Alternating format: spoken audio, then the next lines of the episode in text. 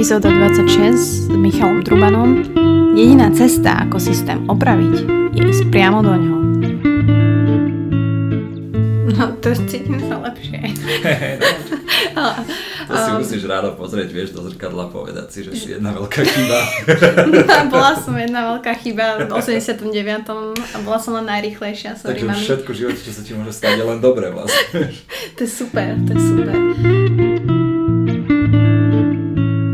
Musím vás opäť privítať Buca Talk. Som veľmi rada, že opäť počúvate, že ste si opäť otvorili tú apku na mobile, či už Apple Podcast, alebo SoundCloud, alebo Spotify, alebo podvádzate v robote a máte otvorený notebook a tam môj YouTube channel a tam pozeráte. Každopádne nie, že vás podporujem takto na neduhy, ale veľmi si cením naozaj každého človeka, ktorý mi napíše, že ma počúva, ktorý mi napíše, že mu to niečo dalo, ktorý mi napíše, že ho to bavilo, takže o tom to tu je a preto si aj pozývam hostí, ktorých si pozývam.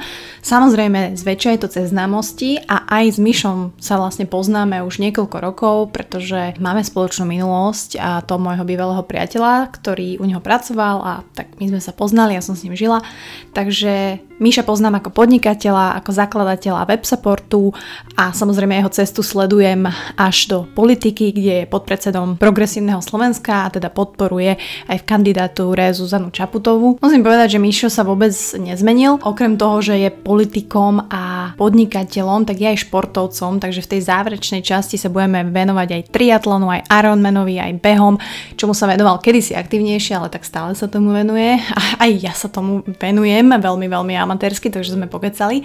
No a toto je vlastne celý podcast. Toto je naozaj celá hodina, kde sú zhrnuté všetky tie tri témy. To znamená v prvej časti politika, v druhej časti web support, firma a biznis a v poslednej časti šport. Ak by ste však veľmi, veľmi chceli vidieť aj obraz, na mojom YouTube Martina Bucková do Buca Talks môžete nájsť aj naše videá s Myšom, pretože sme si to natáčali. Sice som tú, kameru trošku otočila krivo, ale však podstatný je Míšo, ja som menej podstatná, takže ak chcete, tak tam sú tri klipy podľa tém, takže si to môžete pozrieť aj naživo. A kto nie, kto je v behu, kto cestuje, kto behá, kto nemá čas, tak si to môže presne počúvať všetko v jednom na mobilných aplikáciách. Že verím, že sa vám to bude páčiť. Myslím si, že som Miša veľmi aktuálne vystihla. Tento víkend nás čaká voľba prezidenta Slovenskej republiky 2019 a verím, že aj tento podcast počúvajú ľudia, ktorí pôjdu voliť, ktorí vedia, čo to znamená pre Slovensko, že naozaj máme šancu niečo zmeniť a že naše Slovensko môže byť progresívne, že môže byť digitálne, tak ako to chcú Mišo Trubán, Zuzka Čaputová a všetci z progresívneho Slovenska. Takže 30. marca, prosím vás, sobota, máte voľno, zoberte občaniak a idete voliť. Myslím si, že je to to minimum, čo môžeme pre túto krajinu spraviť a som veľmi šťastná, že takí ľudia počúvajú presne tieto podcasty. Takže ďakujem mojim sponzorom Foodu Bratislava. Včera mali divinové mesko, dneska mali lázane. Som veľmi rada, že okrem toho, že ma tam niekedy stretávate, tak mi aj napíšete, že ste ma tam videli, ale fakt budem rada, keď prídete a normálne pokecáme. Strašne rada mám ľudí, ktorí to majú stejne, majú rovnaký taste a podporujú super veci, akými sú Foodu Bratislava. No a keď už fakt tam nemáte čas ísť, tak si to objednajte cez Bistro.sk, kde ich nájdete a doručia vám tie brutálne veci domov. No ale poďme teraz mudrovať, ako to Mišo hovorí, bomby šupy a verím, že sa vám to bude celé páčiť.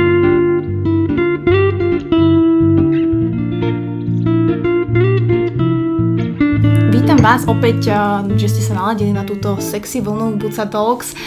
Verím, že je to vlna sarkazmu a edukácie a takého možno aj reálna a myslím si, že tí moji hostia, ktorí tu sedia a ktorých tu vítam, sa stupňujú a som veľmi rada, že oproti mne sedí, ako som to našla, progresívny politik, podnikateľ a športovec Michal Truban. Miša, čau. Ahoj, nazdar. Jak som ťa uviedla? Dobre som povedala, nie? Áno, áno, super, už v správnom poradí. Kedy si som mal iné to poradie, ale... Teda... Ale ty si si ho zmenila si sám, že? To poradie. Áno, áno. A teda tá politika sa stala takou súčasťou tvojho života teraz. Jak by si sa teraz charakterizoval, že Mišo Truban, že fakt si ten progresívny politik od rána do večera? Ja už to robím vlastne posledný rok naplno. Predtým som bol presne, že podnikateľ a predovšetkým teda hlavne ale už som sa posledný rok viac a viac začal venovať iba tej politike a v podstate ma to celé ho strašne, strašne baví, veľmi veľa sa tam učím, lebo je to náročné. Ja som si predtým myslel, že podnikatelia sú tí že najmudrejší mhm. a to je to najťažšie na svete a že politici uh, sú takí, takí, ktorí sa tam proste iba idú dožiť alebo vlastne flakať, ale zistil som, že keď to chce človek robiť poriadne, tak je to ešte, ešte náročnejšie veľa ako podnikanie, lebo je tam strašne veľa tém do, do veľkej hĺbky a, a naozaj tá politika ešte v tom taká, taká oproti podnikaniu, že ešte oveľa častejšie sa tam dejú akože veci, ktoré človek neočakáva. Hej. Mm-hmm. Že keď som sa pýtal uh, jedného politika, kto, že aký je rozdiel medzi podnikaním a politikou, tak on mi povedal, že v podnikaní máš pod kontrolou 50% veci a v, pod, v politike 10%. To tak fakt? to tak platí, no. Stále, že tam aj keď sa človek na niečom dohodne, tak to ani nie je o tom, že ten druhý ho chce oklamať alebo tak, ale sa zmení situácia v priebehu týždňa dvoch, že už vlastne tie dohody alebo tie predstavy mm-hmm. o tom už neplatia. Takže to je také stresujúce dosť, že non-stop, non-stop sa, sa všetko mení. Ale je to tak, že všade? Všade na svete? Alebo na Slovensku je to také všade, špeciálne? Všade. Je to, mm. je to proste tá politika, je, tam je tak strašne veľa vecí sa rieši, a, takže tam sa neustále, neustále tie veci menia. Uh-huh. Ale tak treba povedať, že však ja ťa sledujem, my sa poznáme, musím povedať, že, že máme spoločnú minulosť môjho bývalého priateľa. Ty si ho zamestnával, ja som um, s ním žila, uh-huh. Peťahu tu, takže pozdravujeme. A vlastne my sme sa spoznali už, keď si vlastne mal web support, asi si tam fičal. Ale teraz je tvoja priorita Progresívne Slovensko, kde si pod predsedom, uh-huh. som si správne naštudovala. Dobre, dobre. A kde bolo to, že idete robiť toto. Proste ja viem, že ty si sa pohyboval v tom startup svete, biznise a tak. A jak si sa dali dokopy, že poďme robiť progresívne Slovensko, poďme robiť digitalizáciu, poďme robiť toto? Má to viacero koreňov. Jeden z nich je taký, že vlastne tá komunita ľudí, ktorí sa pohybovali v tom startupovom svete, tak sme sa poznali a zároveň tá, mňa tam dovedlo to, že ja som popri websupporte na konci e, založil aj Slovensko Digital, takú organizáciu, ktorá bojovala vlastne proti korupcii v štátnom IT a tam som videl, že ako, ako funguje uh, tá politika a ten úradnícky a ten št- aparát alebo ten štát a zistil som to, že vlastne keď chce človek nejaké dlhodobé a systémové zmeny, tak sa to nedá urobiť ináč iba cez, cez politiku a cez štát. Mm-hmm. Lebo ja som bol predtým, mám aj také blogy cez teda Nights, kde ja som písal, že aká je politika svinstvo a blbosť a vlastne všetci tam odrbávajú. A je to proste strašne zlé. Ale potom, jak sme začali toto riešiť, tak som zistil, že naozaj, že jediná cesta, ako ten systém opraviť, nie je tak mimo ten systém, ale ísť do toho systému a tam sa o to pokúsiť e, to opraviť. Potom prišli vlastne také voľby 2016, kedy sa vlastne akože fašisti dostali do parlamentu a to bol postupne mm-hmm. jednoducho takých viacero krokov ma, ma k tomu viedlo.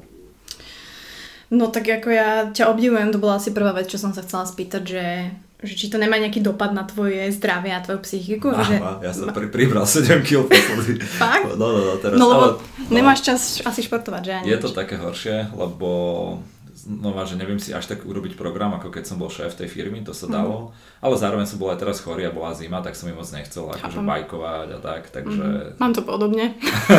no, no.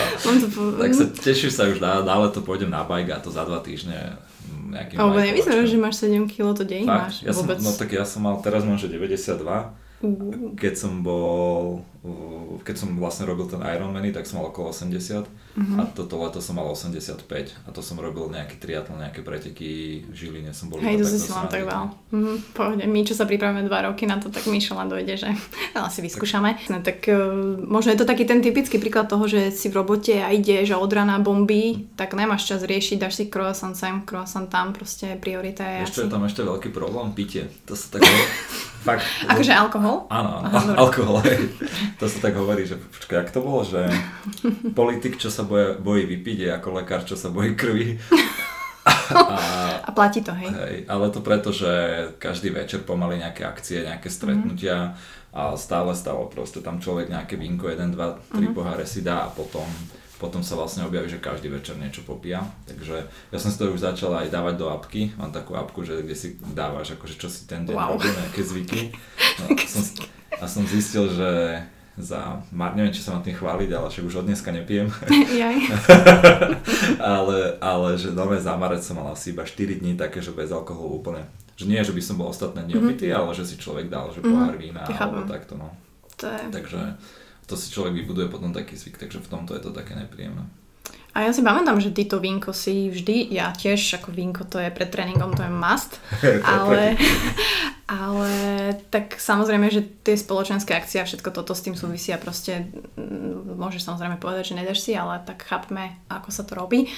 A to progresívne Slovensko, ja vás vnímam tiež, ja som proste taký typický, dá sa povedať, že Slovák, ktorý ale načúva, že, že nehejtuje a načúva. Mm-hmm. A mňa zaujíma to, že ako vy teraz riešite, alebo riešite vôbec tie hejty nezmyselné, ktoré idú z každej strany a ľudia si hľadajú niečo, len aby našli nejakú blbinu?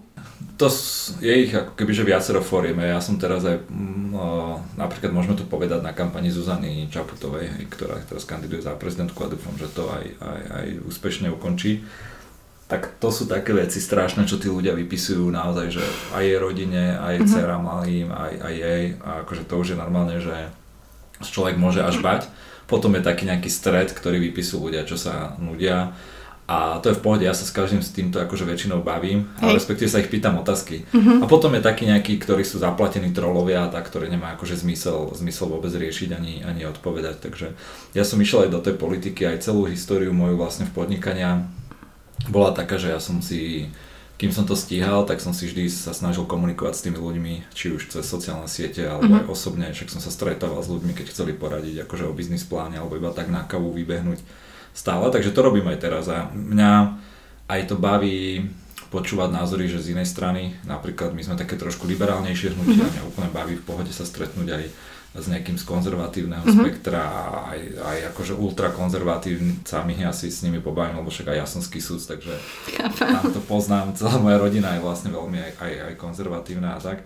Takže mňa toto baví, úplne pokiaľ to nepresiahne takú tú hranicu, kedy už sa akože vyhražajú smrťou mm-hmm. a mhm. naozaj, že to sú také veci, že pomaly vyhražky, znásilnenia detí, a takéto, no. Takže je, je to také smutné, ale Väčšinou je to aj tým, že tí ľudia cez tie sociálne siete alebo na tom internete sú takí akože frajeri, ale potom mm-hmm. v reálnom svete, keď sú, tak ich ani človek nespozná, no, že sú takí normálnejší trošku, takže... Boli ste možno na toto pripravení, že to bude až takéto? Alebo bola Zuzka na to pripravená? Alebo... Ona už je teraz v takom, ako keby v takom štádiu tej kampane, že ona nestíha už ani len čítať uh, vôbec články o nej alebo mm-hmm. reportáže, lebo je ho tak strašne veľa, takže to, to, že už ona komenty už vôbec nečíta, hej, takže k nej sa to už ani nedostane, lebo toho už je tak strašne veľa mm. okolo nej. Ale ja som to vždy poznal už aj z web supportu, z podnikania, aj z intrakov, tam sme mali tiež také sociálne siete, také intrakové mm-hmm. newsy, už tam boli proste ľudia na internetoch múdri, takže... Hej, a ty si tiež taký, asi, ja som ja tiež rada, strašne rada si eh, nedávam celú tú energiu tým ľuďom, mm-hmm. ale keď vidím, že to je trubica, tak proste chcem mu ukázať, že je tá trubica a väčšinou sa mi to podarí. Mm-hmm. Ja to mám tak, že mňa to mňa ani nie, že takto, že ukázať, že z môjho pohľadu, ale mňa to strašne zaujíma, baví, že kde sa, kde sa to deje. Napríklad, z môjho, poviem príklad, že na Harabínovi, hej, že na, na, na tom kandidátovi prezidentskom, že ja poznám jeho históriu, on bol Mečiarová práva ruka, že v tom období 90 rokoch človek, ktorý vlastne zapričinil skazu slovenského súdnictva a mhm. všetkého možno, že jeden z najhorších ľudí proste slovenskej politiky a teraz ho kopec ľudí volí. A mňa to baví sa s tým ľuďmi akože rozprávať a počúvať ich, aby som videl, že prečo, že čo, čo im je ako keby že na ňom sympatické, mm-hmm. keď má takúto zlú históriu za sebou a tak, takže keď, že mňa to baví preto, aby som chápal, že čo, čo tí ľudia ako keby za tým vidia. A dostávaš tie odpovede, že Hej. vieš z toho mm-hmm. usúdiť. Je to tak, ve, ve, veľmi veľa je to na takej ľudia si myslia, že je to na nejakej racionálnej uh-huh. báze, že si myslia, že vďaka tomu, že má nejaký program alebo čo, ale väčšinou je to na také emočnej alebo také báze, že majú také podobné hodnoty alebo podobnú výchovu alebo podobné nazeranie na uh-huh. svet ako ten kandidát a vedia sa s ním tak stotožne, ani si to neuvedomujú, uh-huh. že sú takí podobní ako on, takým chovaním a spôsobom rozmýšľaním a preto ho volia vôbec nie kvôli nejakej jeho histórii alebo kvôli tomu, čo urobil. Akože tak väčšinou to tak funguje, že sa stotožňuješ s niekým no. a vidíš sa, jak robí a, a ľudia sa potrebujú kvázi tak nejako utvrdzovať, že, že patria do niečoho a tak to je normálne. A ja si pamätám, že ty si mala raz takú storku, alebo niekde si to dával, že ľudia, že keď uvidíte na mne, že začneme ich hrabať alebo niečo, že dajte mi normálne preplesk alebo niečo. Čiže ty kvázi si myslíš, že sa to môže stať? Alebo tak že to je to... sa ti stále môže stať, to sa ti môže stať aj, aj v podnikaní napríklad, mm. hej, že niektorí ľudia už, keď začneš byť šéfom piatich ľudí, alebo už aj jedného, tak niektorým ľuďom z toho dokáže prepnúť. A, a je to veľmi smutné. Hej. A ja som mal vždy taký práve princíp, že ja som sa aj v podnikaní snažil obklopovať ľuďmi, ktorí boli ako keby kriticky ku mne. Mm-hmm. Hej, že nie takým, lebo sú ľudia, ktorí sú hejteri a kritizujú za každú chvíľu. Že hoci čo urobíš, tak to kritizujú. Takí zamestnanci alebo ľudia sú není moc dobrí, lebo ty ťa úplne demotivujú. Ale potom takí, ktorí sa ti neboja povedať, že Mišo, že aj napriek tomu, že si ho šéf, tak presne, že Mišo, že počúvaj, toto je blbý nápad, lebo mm-hmm. XY a, a podobne. Lebo keď si šéf alebo nad niekým, tak je to strašne ľahké, že všetci sa smejú tvojim vtipom trápnym, hej. Všetci sa, všetci sa akože ťa mhm. zdravia, neviem, a sú takí, že aj keď sú tvoji kamoši a otvorení, mm. tak ale cítiš tam trošku tú, že majú proste takú bariéru ti to otvorene povedať. A preto si musíš takýchto ľudí mhm. podľa mňa akože vyberať systematicky k sebe, takých, ktorí sa to neboja alebo sa to boja v menšej miere, aby si si potom nemyslel, že si úplne najrozumnejší na svete, že, že si úplne najviac. Tak, čo že sa stáva? No? Pán sveta.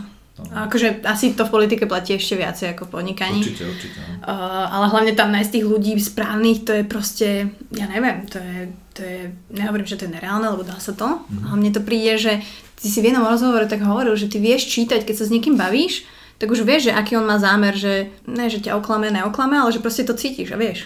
Je, to je aj takými, že nie je to zasa 100%, hej, mm. ale je to takými skúsenosťami. Ja si pamätám, keď som začínal podnikať, neviem, na tej výške, alebo na, teda na strednej, bol som taký 20 ročný, tak si sa stretával s x ľuďmi a si nevedel, hej, že si si myslel, že on chce s tebou spolupracovať, a tak si akože rozbiehal nejaký projekt s ním a potom si zistil, že je to taký špekulant. A teraz už po tých 15 mm. rokoch ja už vidím úplne na prvých pár stretnutia, na stretnutiach prvých pár minút z toho človeka, že dokonca už z messageu, keď napíše napríklad, že poďme sa stretnúť, tak mm. ja už sa ho spýtam, že čo by potreboval mm. a už na základe toho vidím, že či je to príčetný človek alebo nie a že či chce niečo vymýšľať. Dá sa to úplne vidieť. Normálne, že nie je to žiaden, žiaden magic. Je to normálne taký, taká skúsenosť proste dlhoročná mm. s tými ľuďmi. Ale musíš mať tie skúsenosti, musíš sa stretovať s tými ľuďmi. naučiť poriadne, hej, že mm.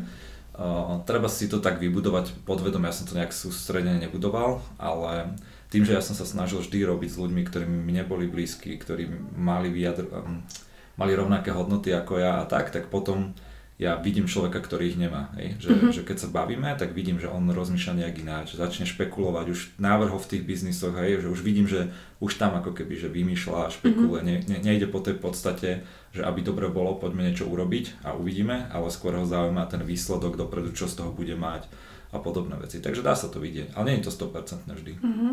Mňa to tiež baví. Ja to nemám síce možno v tom biznise, ale ja to mám zase v tom reálnom živote, že ne, nepadá ti to aj do toho reálneho ano, života, že teraz sa... Tak je. vieš, že nejakým sa stretneš alebo tak, úplne to nesúvisí a už čítaš medzi riadkami, že aha, aha. Hej, hej, dá sa to, dá sa to. keď sa človek k tomu trochu otvorí a takto si to pozerá, tak to vidí. Hej, že to není to... Uh, Není to nejaký strašná, nejaký brutálny skill alebo magic, je to iba taký, že človek sa musí na tých ľudí pozerať a... Ale akože je to výhoda. Je, je. A veľa ľudí to nemá, vieš, že to je tá halu, že...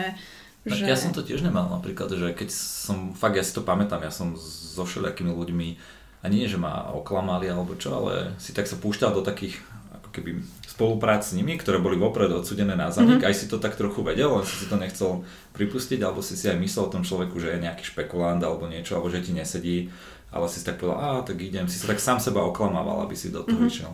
Teraz stačí byť už k sebe trošku viac úprimný a povedať si, že, že netreba to až tak e, riešiť a dá, mhm. dá sa to takto.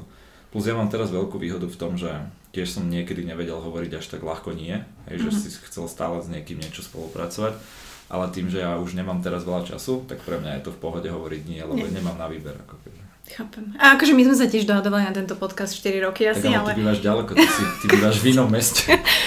ale tak uh, už... Ja som si musel vybrať normálne, že musím tu prísť o 10, aby som tu nešiel cez zapchy, vieš. Ja viem, ja viem, no a cením si to samozrejme, však ja viem, že si busy a toto, takže ja som šťastná, že si si našiel čas. A pretože veľa ľudí ťa vníma proste z viacerých strán a mm, ich zaujímalo proste každá tá oblasť tvojho života. A musím povedať, že dobre, čo sa týka politiky, jasné, ideme voliť druhé kolo, proste všetci volíme, budete dúfam voliť, budete voliť všetci.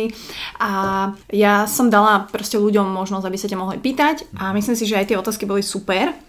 A, takže ja neviem, nejaké tri len vyberiem, a, čo sa týka tej politiky. A je to, že ako chce uh, Truban, svetobežník, biznismen osloviť voliča napríklad v takej zázrivej. Že čo je také to, že čím vy presviečate alebo presviečate, to sa ani nedá povedať, že presviečate. Proste ukazujete, ako to robíte. My keď sme začali s progresívnym a sme pobehali Slovensko a po celom, po celom Slovensku všetky regióny, tak sa nás toto pýtali tí ľudia. Oni hmm. prišli na tú diskusiu, videli a pýtali sa, že ako toto chcete urobiť, ako chcete prísť do tej, k tej babky dôchodkyni v dedine v Kisuckom Lieskovci, dajme tomu, ako ju presvedčíte. A tak na to sa odpovedá, akože dve, dvoma vecami. Jednak nie všetci, všetci občania sú tvoji voliči, hej, že sú ľudia, ktorí volia iné hodnoty, in, takže mm-hmm. nemusíme my presvedčiť všetkých. To je prvá vec. A druhá odpovede na tom, a ešte lepšie je proste Zuzana Čaputová, hej, že, ktorá oslovila teraz naozaj, že 40% ľudí je, je z nášho hnutia a ten spôsob, ktorý robila, je to, čo sa tým ľuďom páči, napriek tomu, že je tiež právnička, úplne mm. vzdelaná, hej, od niekaľ ďalej, je proste tá úprimnosť a tá autenticita a to som jak hrabín, autenticita. to je slovo.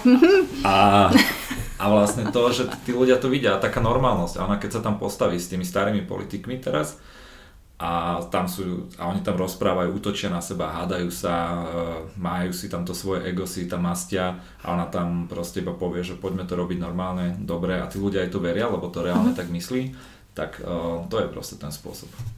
OK, to, hm, dúfam, že sme odpovedali. Pozdravujem, Miša. Tiež by ma zaujímalo, čo si myslí o tom, že na Slovensku sa úspech závidí a nepodporuje a ako to zmeniť.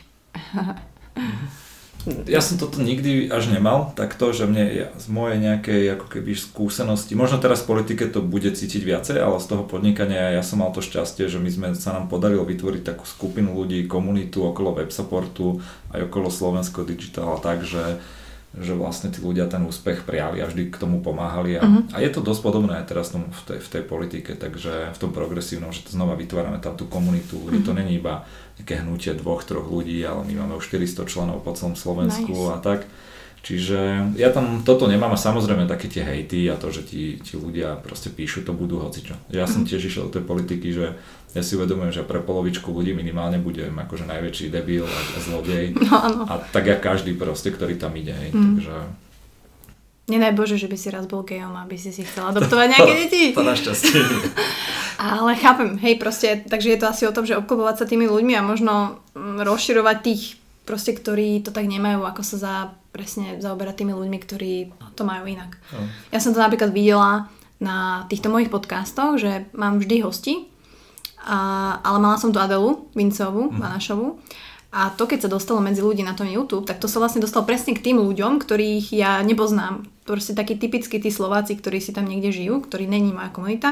A to bol úplne bomby šupy, akože to bolo presne tieto hejty, úplne akože uh, wow. A ja som vlastne to nepoznala, takže si hovorím, že aha, že tak toto je to, čo, o čom hovoria ľudia. YouTube je ešte špecificky tým, že tam ľudia už vôbec nemajú svoje akože mená práve, mm. tak aspoň na Facebooku ako kto, mm-hmm. a tak na YouTube je úplne... To je, to... No, no, takže som si tak zaplávala v týchto vodách slovenských a myslím si, že fú, a toto je zaujímavé. Takže to tiež je taký ten kontrast, že vlastne ja to robím tiež tak, že ja si tu moju komunitku tiež na Instagrame alebo tak, proste fakt tam sú tí správni ľudia, proste je to až neuveriteľné, že není ich veľa, a proste je to nejaký len Instagram, ale ja to naozaj beriem, že fakt to je komunita tých správnych ľudí, ktorí proste môžu niečo zmeniť, takže som rada.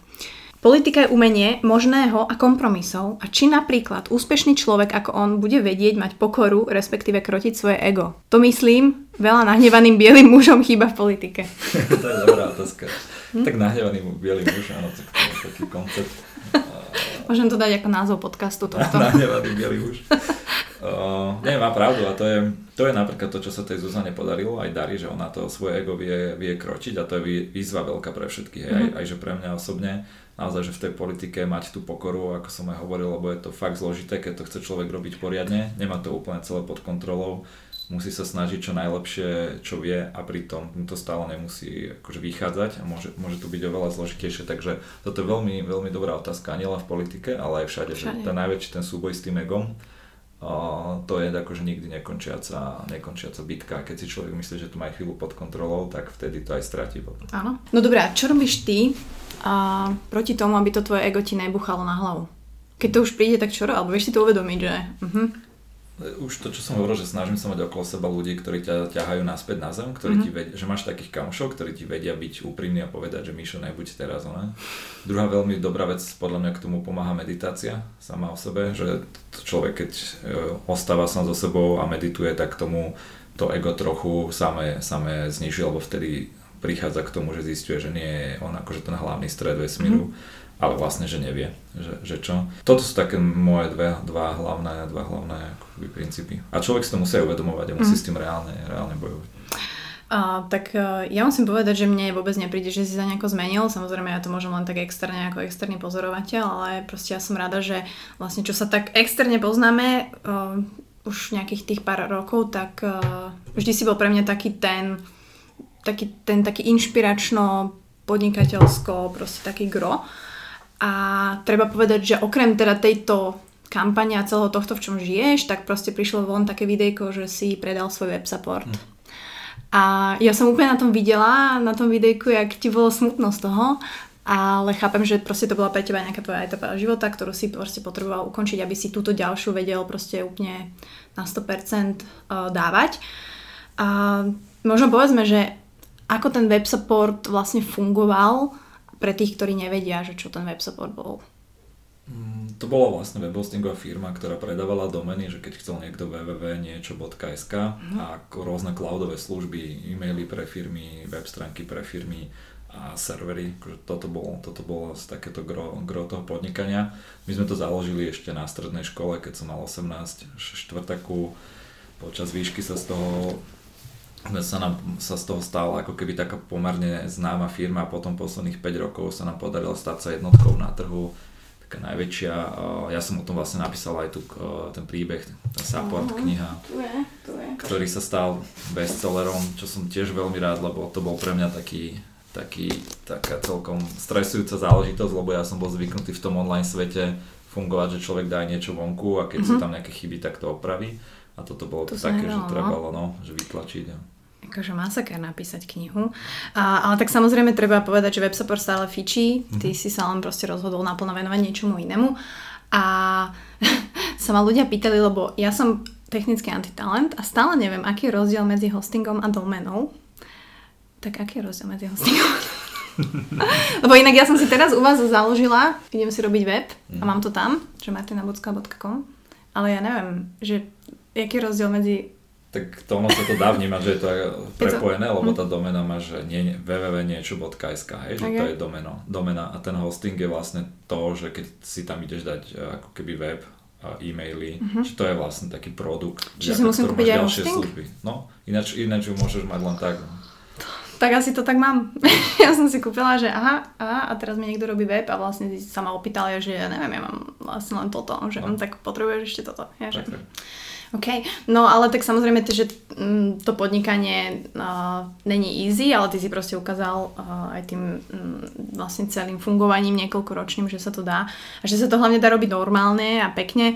Ja si pamätám aj na vaše web support party, aj, aj veci, že už tam proste tá sklenka vinka musela byť a mne sa to páčilo, lebo to bolo sympatické a presne tam som sa zoznamila s čo najviac ľuďmi z toho takého fachu a musím povedať, že tie niektoré známosti a priateľstva trvajú dodnes. Máš to aj ty tak? Že stále? supportu? Uh-huh. No jasné, aj tie, uh, však to je web support bol 15 rokov alebo neviem, možno 16 teraz mojho života už takého od, od, mm. od tej strednej, konca strednej, takže celé moje skúsenosti a kontakty sú hlavne odtiaľ. A tie web support legendárne vianočné party, tak to bolo tiež nejaká vec, ktorá hovorila o tej firmnej kultúre web supportu a aj znova tiež pomohla web supportu sa dostať do takého povedomia, že tam bolo e, tam celá akože komunitka a mikrocelebritky mm. z ITčka celého slovenského. My sme na jednej z tých... to je dobré. To sú vlastne mikrocelebritky, sú také celebritky v tých svojich malých mm. kruhoch ako keby. A však my sme raz mali takú, že my sme to robili v tých kancloch našich a tam, čo ja viem, 200-300 ľudí bolo kvôli tej kapacite a na jeden, jedne, jeden rok sa tam hlásilo až 2000 ľudí, akože bolo wow. pozvanky, takže... OK, OK. A ja musím povedať, že ja som sa tam vždy nejako prešupla a musíte vedieť ako, to si možno povieme v nejakom ďalšom dieli, ako sa infiltrovať do správnych krúhov, ale Samozrejme, ty si to predal a riešilo sa proste ako prachy a bla bla bla. Že furt mi niekto volá, mi pokoj, mám tu trubana. Uh, no a boli otázky, že jedna vec, ktorú si si za tie peniaze z web supportu kúpil a jedna vec, ktorú by si si nikdy nekúpil. Aha. Dobrá otázka. Tak mne ešte tie peniaze nedošli, to je Aha. pri takýchto veľkých transakciách sa čaká ešte niekoľko mesiacov. To je naozaj, že Uh, veľmi veľa právnikov tam rieši uh-huh. v kuse veci. Najskôr sa tie peniaze musia dať do takého escrowu, že v banke medzi tým, kým sa splňa nejaké podmienky na jednej strane, na druhej, ale už by mi o mesiac akože mali prísť. Ale ja som si, ja tie peniaze mám rozdelené v hlave do viacerých kategórií. Jednu dávam, že rodine, uh, druhú znova chcem zainvestovať do nejakých ďalších firiem, treťu do progresívneho Slovenska. Mm-hmm. To je tá hlavná vec ináč aj kvôli ktorému som to vlastne sa rozhodol nakoniec predať, je to, že lebo aj celá tá korupcia v politike začína na základe toho, že tie strany potrebujú peniaze a zháňajú ich ako keby od nejakých oligarchov alebo donorov, ktorým mm-hmm. potom niečo za to slúbujú. My sme sa to rozhodli aj takýmto spôsobom akože hacknúť, že tam dáme tie čisté peniaze, za ktoré nikto nič e, nechce. Takže do progresívneho a nemám nič naplánované ako keby, že čo za to kúpiť a čo by som si nikdy nekúpil za to. Fú, to neviem. Ja som celkovo k tým materiálnym veciam, že moc to ako keby neriešim. A Hm. Dal by si si nejaké nové tetovanie? To, tak, to není také drahé. no, tak ako... Ja viem, že, hej, viem, že máš nové. A tiež to súviselo vlastne s politikou alebo s nejakým takým tvojim životným kvázi smerovaním. To je akože meditujúci alien, práve je to aj s, s, s tým súvisí to s tým smerovaním, mm. ale aj s tým egom a podobne, že uh, takže to mám také. Mm-hmm. Môže veci. byť, môže byť. No dobre, tak keď tie peniaze ešte nedošli, tak, tak no. niečo som si myslela, že ale to niečo porešíme, ale nie. Kúpite štúdio. akože, Za ten podcast. Áno, a, ale tak samozrejme, že, že sa treba posúvať proste v živote stále a myslím si, že už ty to máš len proste na takom vyššom leveli ako väčšina ľudí možno. Tak mne, mne a... tie peniaze akože nerobia nejaký rozdiel, keď, lebo pre tie peniaze už aj naša firma generovala, teda WebSupport dostatočné mm-hmm. množstvo peniazy na nejaký môj štandardný život, ktorý mne úplne vyhoval, takže mne sa teraz v zásade akože nič nemení, to nie je také, že ja som, by som bol nejaký kvázi, že chudobný, alebo čo zrazu som vyhral niekoľko miliónov a idem si, idem si mm-hmm. nakúpiť veci. Čiže ja si akože osobne ani nič neplánujem z toho nejak kupovať, alebo ani auto nové si nejdem kupovať. Žiadny Mustang, nič? Nie, nie, nie. Ja a to 5, sú iní, chápem. Ja mám 5-ročnú Aldinu teraz a to tu si ešte budem ona chvíľočku, kým, kým nezomre. A s týmito peniazmi som nikdy tak nemal, ani v tých začiatkoch, že niekedy ti z toho preplo, že mm. Nemal, lebo ja som mal to šťastie. Jednak ja som z takých, akože skysúc z Lieskovca, kde sme mali také jednoduchšie pomery a jednak nás vždy akože rodičia ma vychovovali k takej triezvosti a zároveň ale aj mne tie peniaze prichádzali strašne pomaly, že ja som nikdy nebol, že síce som mal firmu od 18, ale mm-hmm. my sme x rokov z toho nemali žiadne, žiadne eurá, že sme ich iba nechávali vo firme a tam sme ich reinvestovali, čiže ja som nikdy nemal také, že zrazu obrovské množstvo peňazí z ničoho, ničo som nevedel, že čo s nimi robiť, takže mne sa to takto postupne, mm-hmm. postupne prichádzali. Myslíš si, že aj to je to, čo ti pomohlo možno sa z toho toto, že keď to bolo také postupné? Určite aj, určite aj. Lebo to, to je ako aj v športe, aj všade, že človek, keď má ako keby že veľkú intenzitu v nejakom krátkom čase, tak to toho vie polámať. Či už to, ja neviem, príliš strašne začne cvičiť, hej, mm-hmm. tak mhm. sa pre, alebo pracovať, tak sa prepracuje. A to isté je aj s prachmi, hej, že sa tomu môže prepnúť, keď sú nejakej rýchlej, mal akože v nejakom mm-hmm. krátkom časom úseku natlačené dokopy keď je to všetko roztiahnuté postupne, tak sa človek vie pomaly adaptovať aj mentálne, aj fyzicky na iné veci, takže toto pomáha. Ja sa tiež tak pomaly vlastne adaptujem, už, už, už to robím celý život a toto robím už 3 čtvrte roka, g, ale nie, ide to tiež veľmi pekne, takže ja som spokojná, tak samozrejme. Treba možno mať takú tú pokoru, alebo takéto, čo možno ľuďom chýba, čo, čo ty vidíš u ľudí, ak niečo vidíš, že, že, že čo im tak chýba, alebo ja niekedy proste chcem, aj, aj tí ľudia na ulici, alebo s ktorými pracujem v meste, alebo to je jedno proste, že, že ja im chcem ukázať, že, že sú aj iné hodnoty, ale niekedy to nejde. Ja už som si prešiel toto fázu, že som chcel niekomu niečo ukazovať. ja už ne. Takže to je skôr, ja to tak nechávam na každého človeka, lebo ja som to videl aj v takom tom, ja som mentoroval veľmi veľa firiem, startupov a som im rôzne radil a veľakrát im však tie rady pomohli, ale veľakrát nie a tam som fakt zistil, že ten človek si musí prejsť sám tou skúsenosťou. Mm. Že to ťažko, že keď niekomu hovorí, že toto rob v tej firme alebo takýmto spôsobom sa správaj, to je také akože umelé od, neho, od niekoho iného, že ten človek to nechápe vôbec, čo má robiť. A keď si to cestou prejde, tak potom spätne povie, a už rozumiem, čo si ty myslel. A preto ja sa nesnažím už nikoho ako keby nejak meniť ani prehovárať. Skôr opačne, že ukazovať, že sa to dá nejakým iným spôsobom a je to na nich, že či, či sa im ten spôsob páči, či to budú skús, skúšať opakovať a, alebo nie. Chápem. No tak ty už si ostrelaný úplne, vieš, že ty v tomto aspoň, vieš, že už vieš, už vieš aspoň šetriť čas a energiu, to je podľa mňa akože taký main point.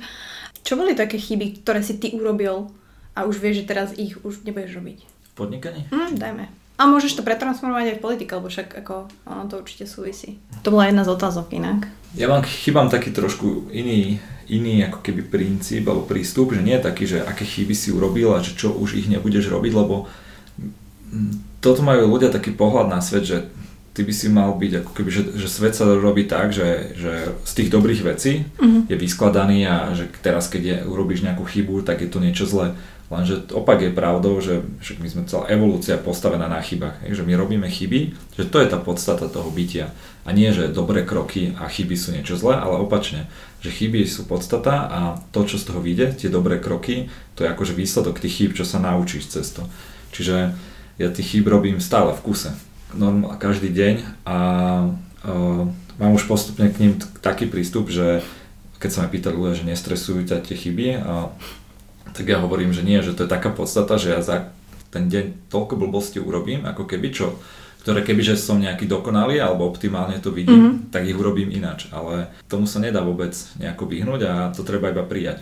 A toto keď človek príjme, tak uh, má jednak oveľa ľahší taký mentálny, mentálny život, lebo zistí, že není dokonalý a je to postavené celé na chybách. Takže preto ja nemám ako keby v hlave nejaké že veľké chyby. Biznisovo mám jednu z takých, čo aj hovorím vám na prednáškach, že oveľa skôr by sme možno začínali takú expanziu, hej, len tým, mm-hmm. že mhm. ja som ne, nebol vtedy nejaký taký až tak ščítaný alebo nechodil som po svete, tak ma to ani nenapadlo ísť rovno expandovať do sveta, tak to je akože taká čisto biznisová, že možno by web support teraz bol oveľa, oveľa väčší, ale tých chyb bolo fakt strašne veľa, kopec projektov, aj firiem som založil, ktoré skrachovali, ktoré nevyšli, a kopec zamestnancov, proste, ktorí prišli, odišli a mm-hmm. podobne, takže je to, je to taká súčasť toho.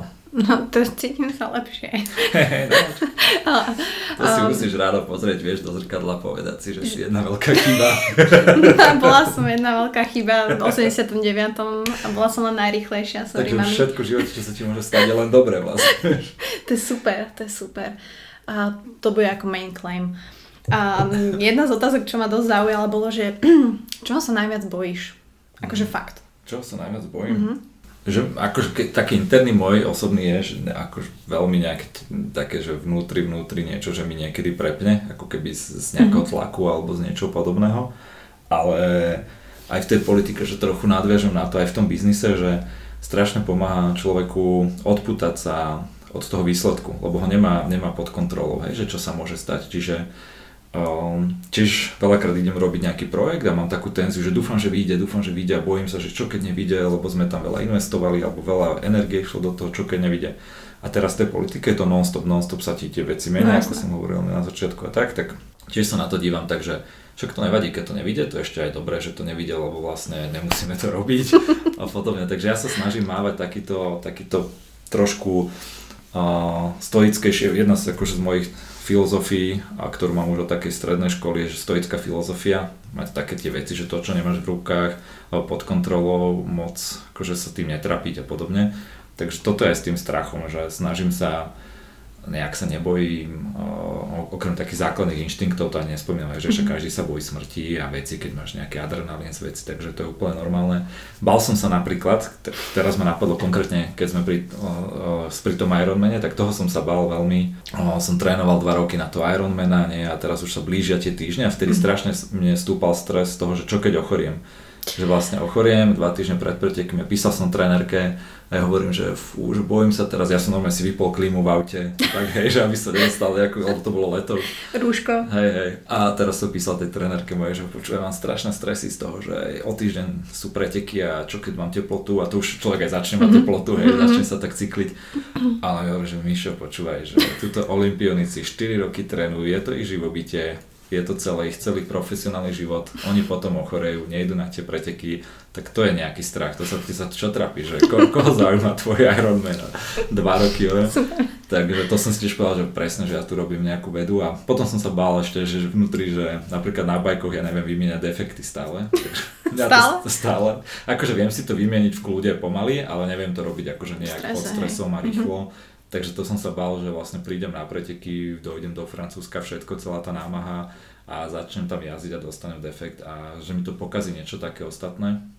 Ale to je tiež to v tej, tej, také, z tej stoickej filozofii aj v tom triatlone, že makaj na tom, čo všetko vieš, máš pod kontrolou, nauč sa tie defekty vymieňať, maj ich tam so sebou, niečo náhradné, uh, trénuj, natrénuj a to keď spadneš alebo niečo sa stane, nejaké nešťastie, tak to už není akože v tvojej, mm. v tvojej moci a nestresuj sa tým.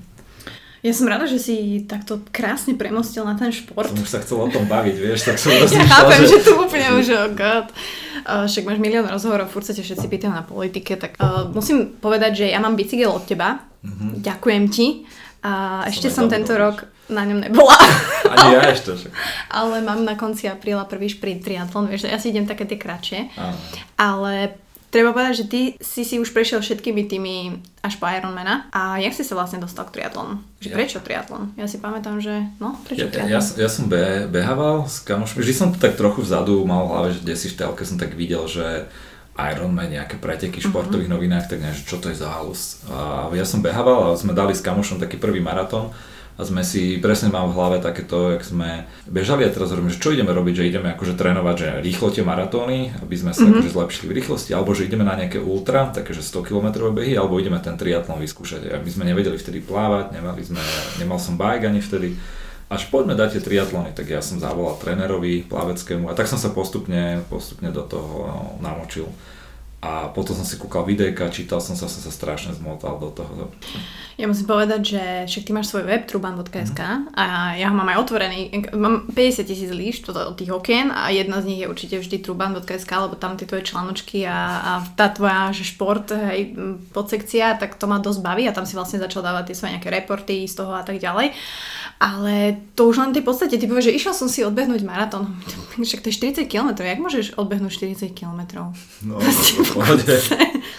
že, tak že... musíš mať natrenované, aby si, aby si bol v kľude a v pohode, tak mm, pre tie preteky, aj, ten, tie, aj tie Ironmanacké sú v podstate to najľahšie na tom celom. Hej, že ja keď trénujem, alebo som trénoval proste 15-20 hodín týždenne na toho Ironmana, to bolo to ťažké, že popri mm-hmm. robote, keď sa ti nechcelo, všelijak si bol polozranený, unavený, mm-hmm. to si dával a potom tie preteky sú už, už iba tá vlastne odmena. A, a dobre.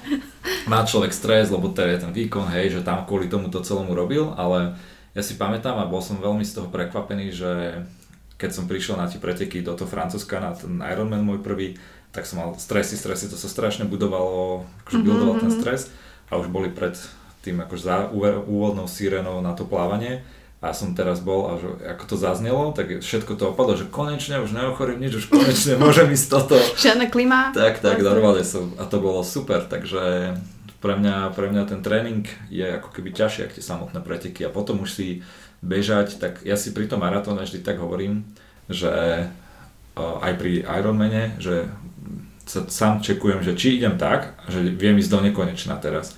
Hej, že takým tempom, lebo potom sú nejaké rýchle behy a te, tak to nemusíš tak rozmýšľať nad tým, ale sa vždy seba čekujem aj na tom bajku, keď idem, že dokážem ísť takto do nekonečna v takejto intenzite. Mm-hmm. Že aby si to neprepálil, tak, hej? Tak. Uh-huh. A keď si toto dáš a ustražíš sa, tak sú tie preteky super a užiješ si to, lebo ideš na svoj limit a to je jedno, že či niekto má tento limit na že na, na maratóne na 2.30, hej, alebo na 3 alebo na 4 hodinách, ale vieš si setnúť tento intervalík svoj, kedy si to vieš užiť, vieš si dať aj výkon, mať z toho dobrý pocit a tak. No a dobré, a tebe uh, zo, zo začiatku kto setapoval ten tréningový plán? Ty si mal trénera na to? Že si si rozdelil, že bike, beh. Mm-hmm. Že mal si niekoho, hej? Mm, mal som, ja som si načítal o tom, vždy, ja, a ja vo všetkých veciach nových, ktoré robím, tak mám taký princíp a bol to presne pri tomto triatlone, že začnem to jednak robiť, lebo tým sa človek najviac učí. Po druhé, začne sa stretávať s ľuďmi, ktorí sú v tej komunite, ktorí to robia, lebo tak sa za hodinovú jazdu s nejakým na, bajkom, na bajku skúseným, ktorý mm-hmm. ti mhm. porozpráva o tom, tak sa dozvieš také veci, aké by si 10 kníh čítal.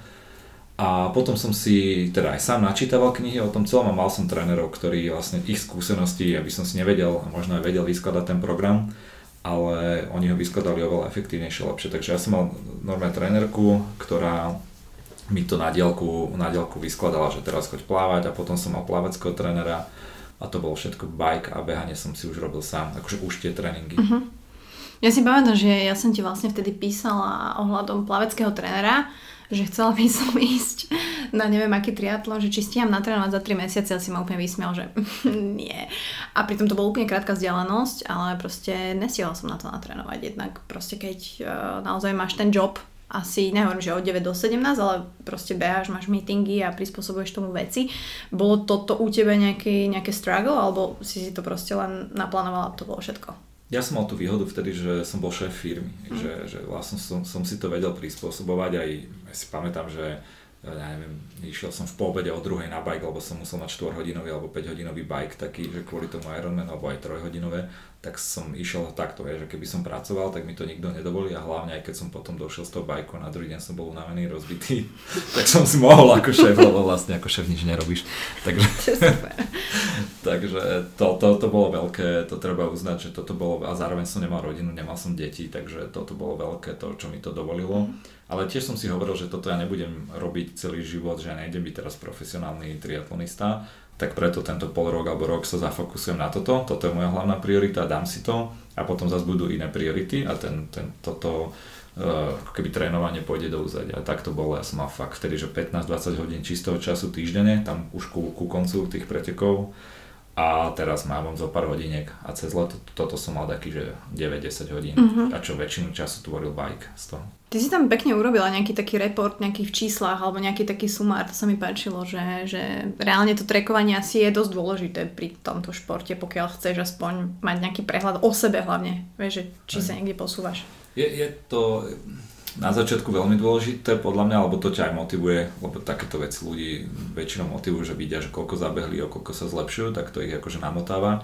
Ale potom už ja sa to snažím teraz robiť, už nebyť znova taký tým otrokom tých čísel, že ísť nejaké tempo bežať iba preto, že mám teraz taký tréning alebo hodinky mi niečo ukazujú, už sa snažím tak na pocit, ale tiež keď idem, napríklad toto leto, keď bol som išiel v Žiline na ten olimpijský to bol, či olimpijský mm-hmm. triatlon, tak, uh, tak už mesiac predtým som si to znova začal tre- trekovať. Už videl tréner Plavecký, že som si proťak zobral na, po tréningu. Mm. Takže čo ideš na preteky? Že už vidím, že pobehuješ s proťakom a predtým akože to na človek násol. Mm.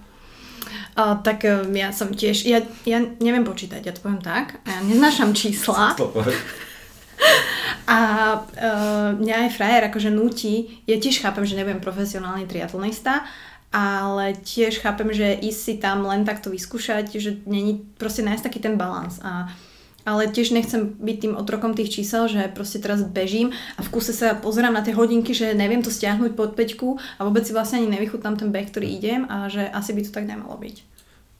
Sú rôzne fázy, má, mm. má byť tréning, ktorý je proste ťažký, zlý na hlavu, na telo, lebo proste vtedy ho treba nejakým spôsobom urobiť a potom má, má byť aj tréning, ktorý si iba užiješ a máš úplne voľný, si bežíš a užívaš si iba samotnú podstatu a neriešiš, že koľko ti to prída mm-hmm. do mhm. výkonu alebo neprída, takže treba, aj v tomto treba taký balans akože hľadať. No ale mňa zaujíma, že, že čo si užívaš z toho najviac a čo si užívaš najmenej? Z troch športov? Mm-hmm. Mal som to tiež tak obmenu, ja som bol kvázi nie že bežec, ale behaním som začal, behaním som začal, to som miloval strašne a mám na to akože aj talent a tak to ma strašne bavilo. Nenávidel som plávanie, lebo to som nevedel. A som začal plávať, to som prvé 3 mesiace a potom som nenávidel bike. Lebo na tých tréningoch ja som mal akože na tom bajku, že to bol mučiarenský nástroj pre mňa, mm-hmm. že som tam musel sadnúť, ísť ja neviem 150 km a takým spôsobom, že neviem 10 km nejaké tempo, mm-hmm. 10 km iné, potom nejaké šprinty a no, som mal takú tabulku vôbec na ten bajkový tréning, že strašne, už som si to prečítal a som mal slzy v očiach, že sa mi to nechcelo robiť. Ale potom som to mal vymenené, beh ma prestal baviť a plávanie som začal mať strašne rád. Uh-huh. A posledné leto sa mi to vymenilo, lebo aj začal som strašne mať rád bike, lebo som sa vykašľal na všetky tréningy, na objemy a na všetko, lebo som to nepotreboval uh-huh. už. A iba som si jazdil, že na bajčiku a zastavil sa človek na vinko potom. yes. A, a predtým ne, vinko. Mm-mm. No, ja to mám tak, vieš. vieš. jazdiť. Okay. Ale uh, Takže t- bike minulý rok úplne ja som bol unesený z toho, že jak z toho mučiarenského nástroja, normálne, že vec, ktorú som neznášal, ja keď som bol napríklad na sústredení na Malorke 2 týždne, tam sme nejakých za 2 týždne, za 10 dní sme odjazdili 1500 km, som došiel domov a, a som si ten bike dal do firmy, ja ho tam má, mával som a vždy keď som prišiel, akože normálne ma fyzicky natiahlo do grcania, keď Fakt? som ráno videl, no. Že to bolo úplne také, bol som aj pretrenovaný, aj som to robil akože zle, že veľmi nahranú a mm-hmm. tak. Takže a teraz, a teraz mám všetky tri, tak teraz mám zo všetko najmenej rád ten beh, lebo Fakt?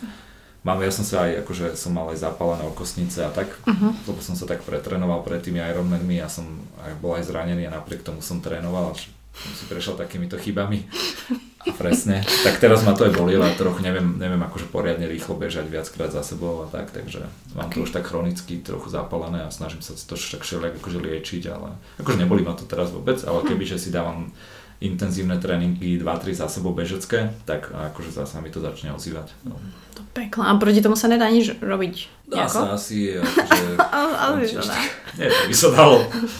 A ty si povedal, že máš nadanie na beh, alebo teda asi to zistí každý, keď ide behať, že mm, no ide to, nejde to, ale ty si pritom mega vysoký, že nebola by to skôr nevýhoda toho, že... Ja mám vysoké, dlhé nohy oproti te, ako keby telu, že plavci majú opačnú výhodu zase, že keď máš veľký trúb a má nižšie mm-hmm. nohy, tak je to lepšie. Ale musíš mať zase veľké chodidla, lebo to máš ako plutvy. Mm-hmm. Takže to je akože veľmi dobré, keď máš krátke nohy a veľké chodidla na plávanie a veľký okay. trúb a ruky, tak to je super. Pri behaní je zase, ja mám dlhé nohy veľmi, takže a hlavne ten talent, no to som tak povedal, že mňa to bavilo strašne, v zásade to bol jediný šport, ktorý som vôbec vedel, som hrával futbal a tak, čiže mm-hmm. bol som od malička nejak na to natrenovaný na ten beh a ja som si to strašne užíval a, a tak, takže... Hmm. Čiže nebavíme sa o nejakých rýchlych, pomalých salových vláknach, to si si dal niekedy robiť, že mhm. vieš? Mm-hmm. Nie. nie, nie. Ale ja, z toho pocit, teda z toho môjho ako keby funguje, tak ja mám tú endurance akože vytrvalo strašne veľkú, mm-hmm. aspoň z mojej, neviem, si to nejak nedával merať, ale aj takú psychickú, že mňa to Niek- niekto nevie ísť ani akože behať ani 50 km, lebo ho to vôbec nebaví. Hej, že aj, aj takto akože mentálne to má zle a mňa to úplne také tie dlhé uh-huh. enduranceové, vytrvalostné veci strašne bavia a mám to aj tak poprepájané aj s tým podnikaním, lebo to je tiež také akože dlhodobá vec, no, to je s tou politikou. Mm, tak. Že to je maratónik, není to šprint, ja no, viem tieto tak, metafory. A, no dobre, a keď ideš behať takto, tak počúvaš pri tom hudbu alebo počúvaš nejaké podcasty? Ako kedy. Podcasty, mal som obdobie, keď som si trochu, ale podcasty sa dajú počúvať iba keď ideš akože má mm-hmm. jemný výklus, že keď nerobíš poriadny tréning. Takže ako kedy striedam to. Mám aj, hu, mám aj hudbu niekedy a behám aj bez hudby. Fakt? No máš 10 km odbehneš bez hudby? No jasné, aj polmaratón a všetko bez hudby. Fakt? Okay. To musí to... sa človek naučiť byť sám so sebou, niekedy to je tiež dobrý tréning. A čo ti ide tak hlavou? No rozmýšľam, že či si kúpil všetko v Tesku, možno, no, či si objednal, či si vypožel hličku. Záleží, hej, hej, aj takéto, veľa plánov. Je to, je to svoj, svojím spôsobom meditácia, takýto je mm-hmm. vytrvalostný šport, aj bike alebo beh.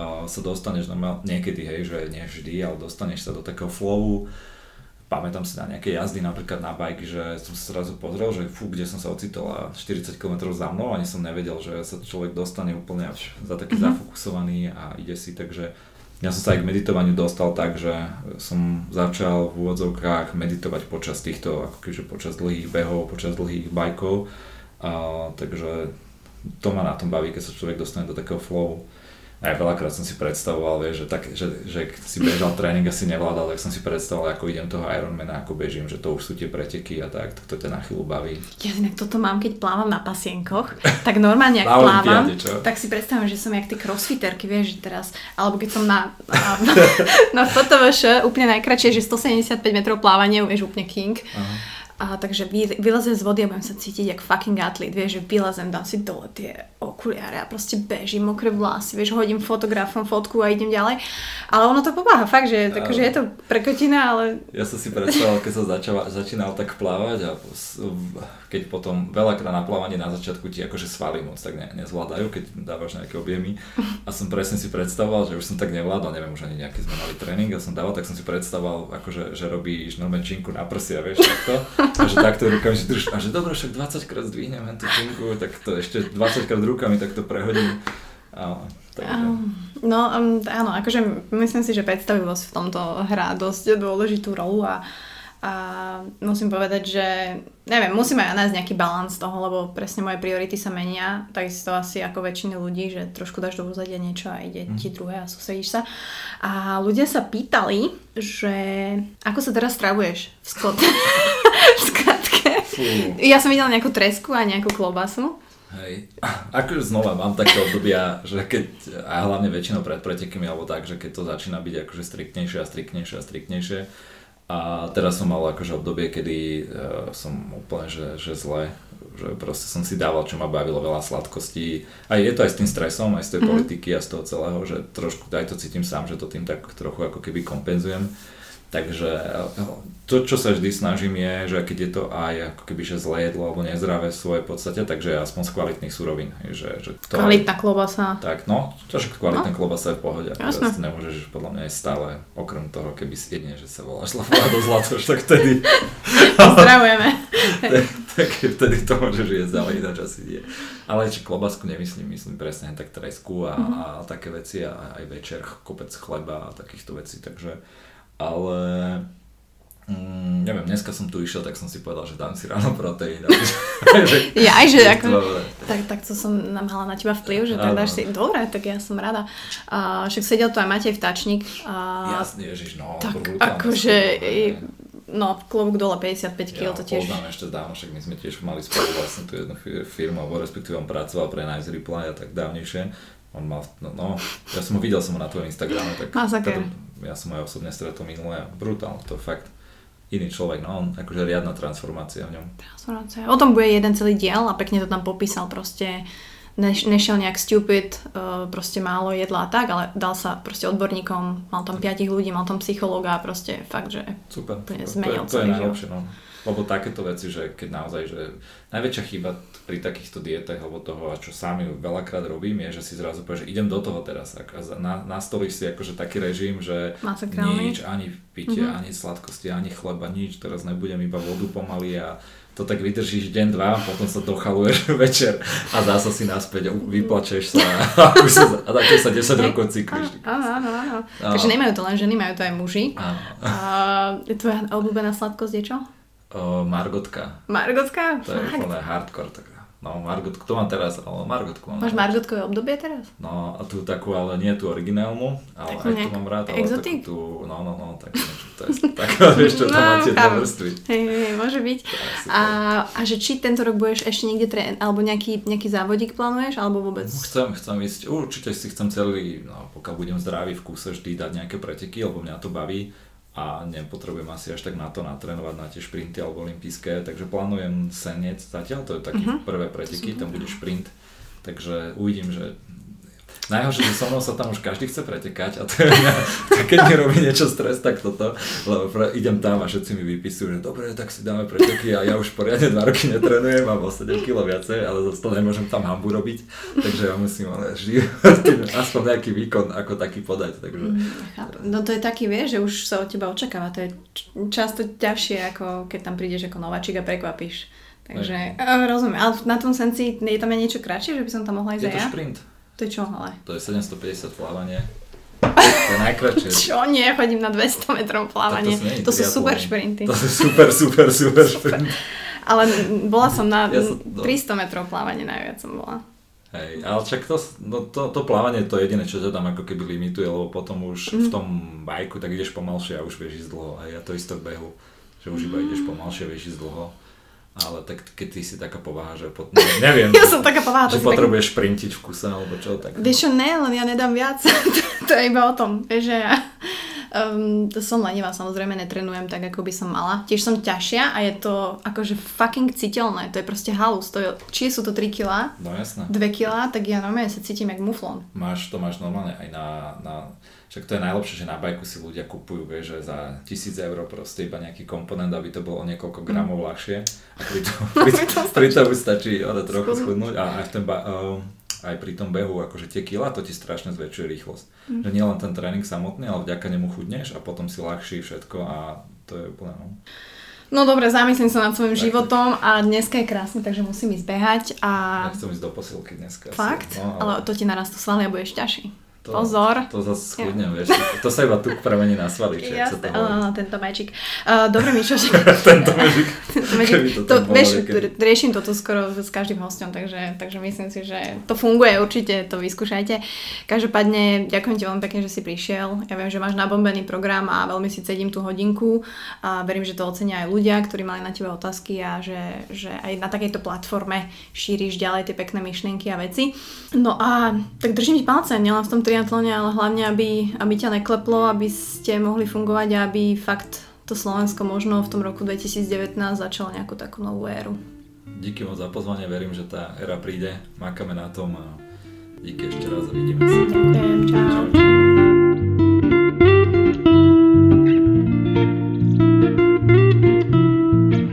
Takže to bol Mišo, to bolo Progresívne Slovensko, to bol človek, ktorý sa snaží o zmenu a verím, že ju spoločne dosiahneme. Verím, že vám pomohol aj v otázkach biznisu a v takých tých reálnych pohľadoch na to, čo robiť a čo nerobiť ako s nami vie zamávať naše ego a ako sa z tých prachov nezblázniť, pokiaľ sa k nejakým dostaneme. A hlavne to, že naozaj sa treba obklopovať ľuďmi, ktorí sú na teba kritickí, úprimne, ktorí ti vedia povedať svoj názor, ktorý ťa vie vrátiť späť na zem a možno aj posunúť vpred. Takže ďakujem Mišovi, že si našiel čas v tomto hektickom uh, volebnom období.